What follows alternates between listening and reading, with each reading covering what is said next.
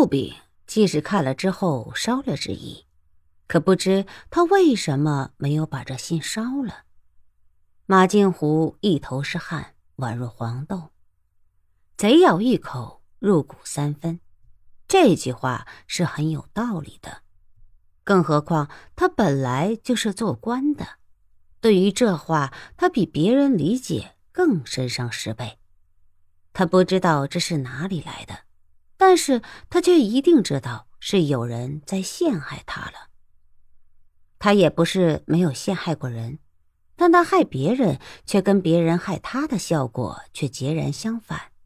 他却做梦也想不到自己也会被人陷害，他知道自己怎么解释都是说不清的，所以他什么都不说。那孟大人忽的大喝一声：“来人！”林中一阵风响，跃出无数的锦衣卫，早有两人跃来拿住了马知县。所有的在官人役尽都拿下。本座今天也要管一管闲事，杀几个贪官，给老百姓除几个害人贼。孟大人，皇上可没有派你来查吏治吧？那就查你勾结贼人。孟大人冷笑：“下官真是冤枉的呀！”马静湖大声的道：“再不然就查你贪赃枉法。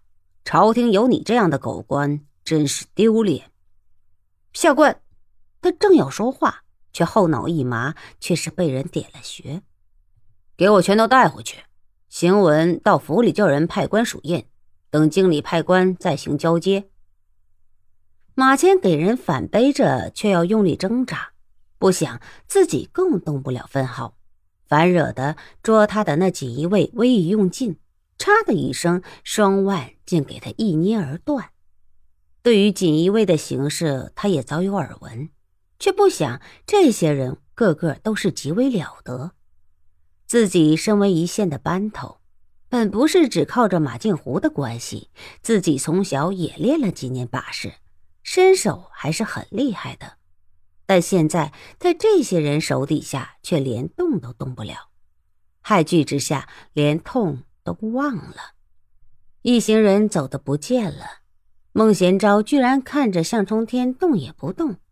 过了好一会儿，才道：“朋友，你好大的胆子，居然敢在锦衣卫眼前弄花样，就不怕我叫人捉你吗？”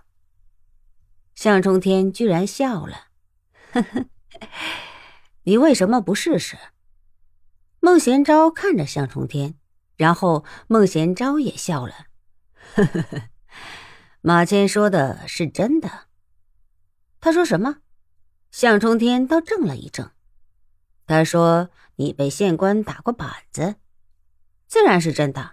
你没见他逼着我要银子吗？”向冲天忍不住笑了。孟贤昭脸色有些变了，以你的武功，你居然还能忍住这口气？天知将降大任于我也，必先苦我心志，劳我筋骨，饿我体肤，空乏我身。然后动心忍性，增益我所不能。这一段孟子给他改的狗屁不通，但孟贤昭居然没有觉得好笑，他实在是笑不出来。这话若是别人说的，孟贤昭再是严谨刻板，也会笑破肚子。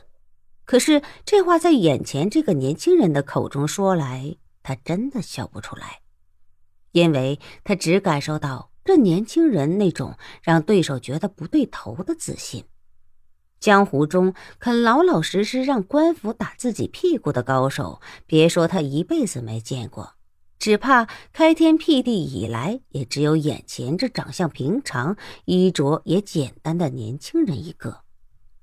抖得不见做事，两人却同时向后滑出三丈，滑出之后就如泥塑木雕般动也不动。两人间弥散着杀气。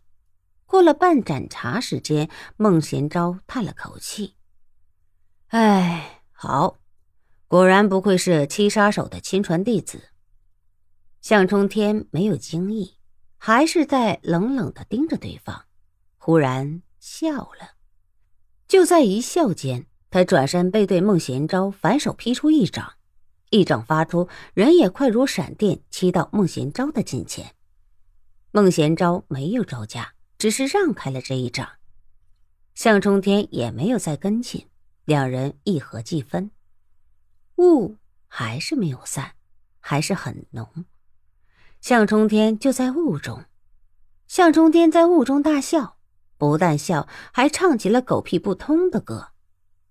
一只母鸡四条腿，扑通扑通跳下水；两只母鸡四条腿，扑通扑通跳下水；三只母鸡四条腿，扑通扑通跳下水。